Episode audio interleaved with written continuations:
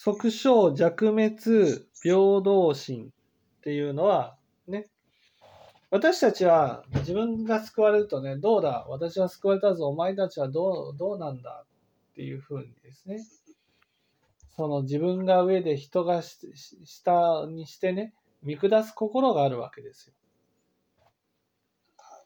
だけど、その弱滅平等心になるっていうことは、上も下もないよってことです。みんな平等なんだ。うん。だから人を見下すってこともないし、人が悪人だから悪いってこともなくてですね。みんな同じ人間なんだっていうふうに見てね。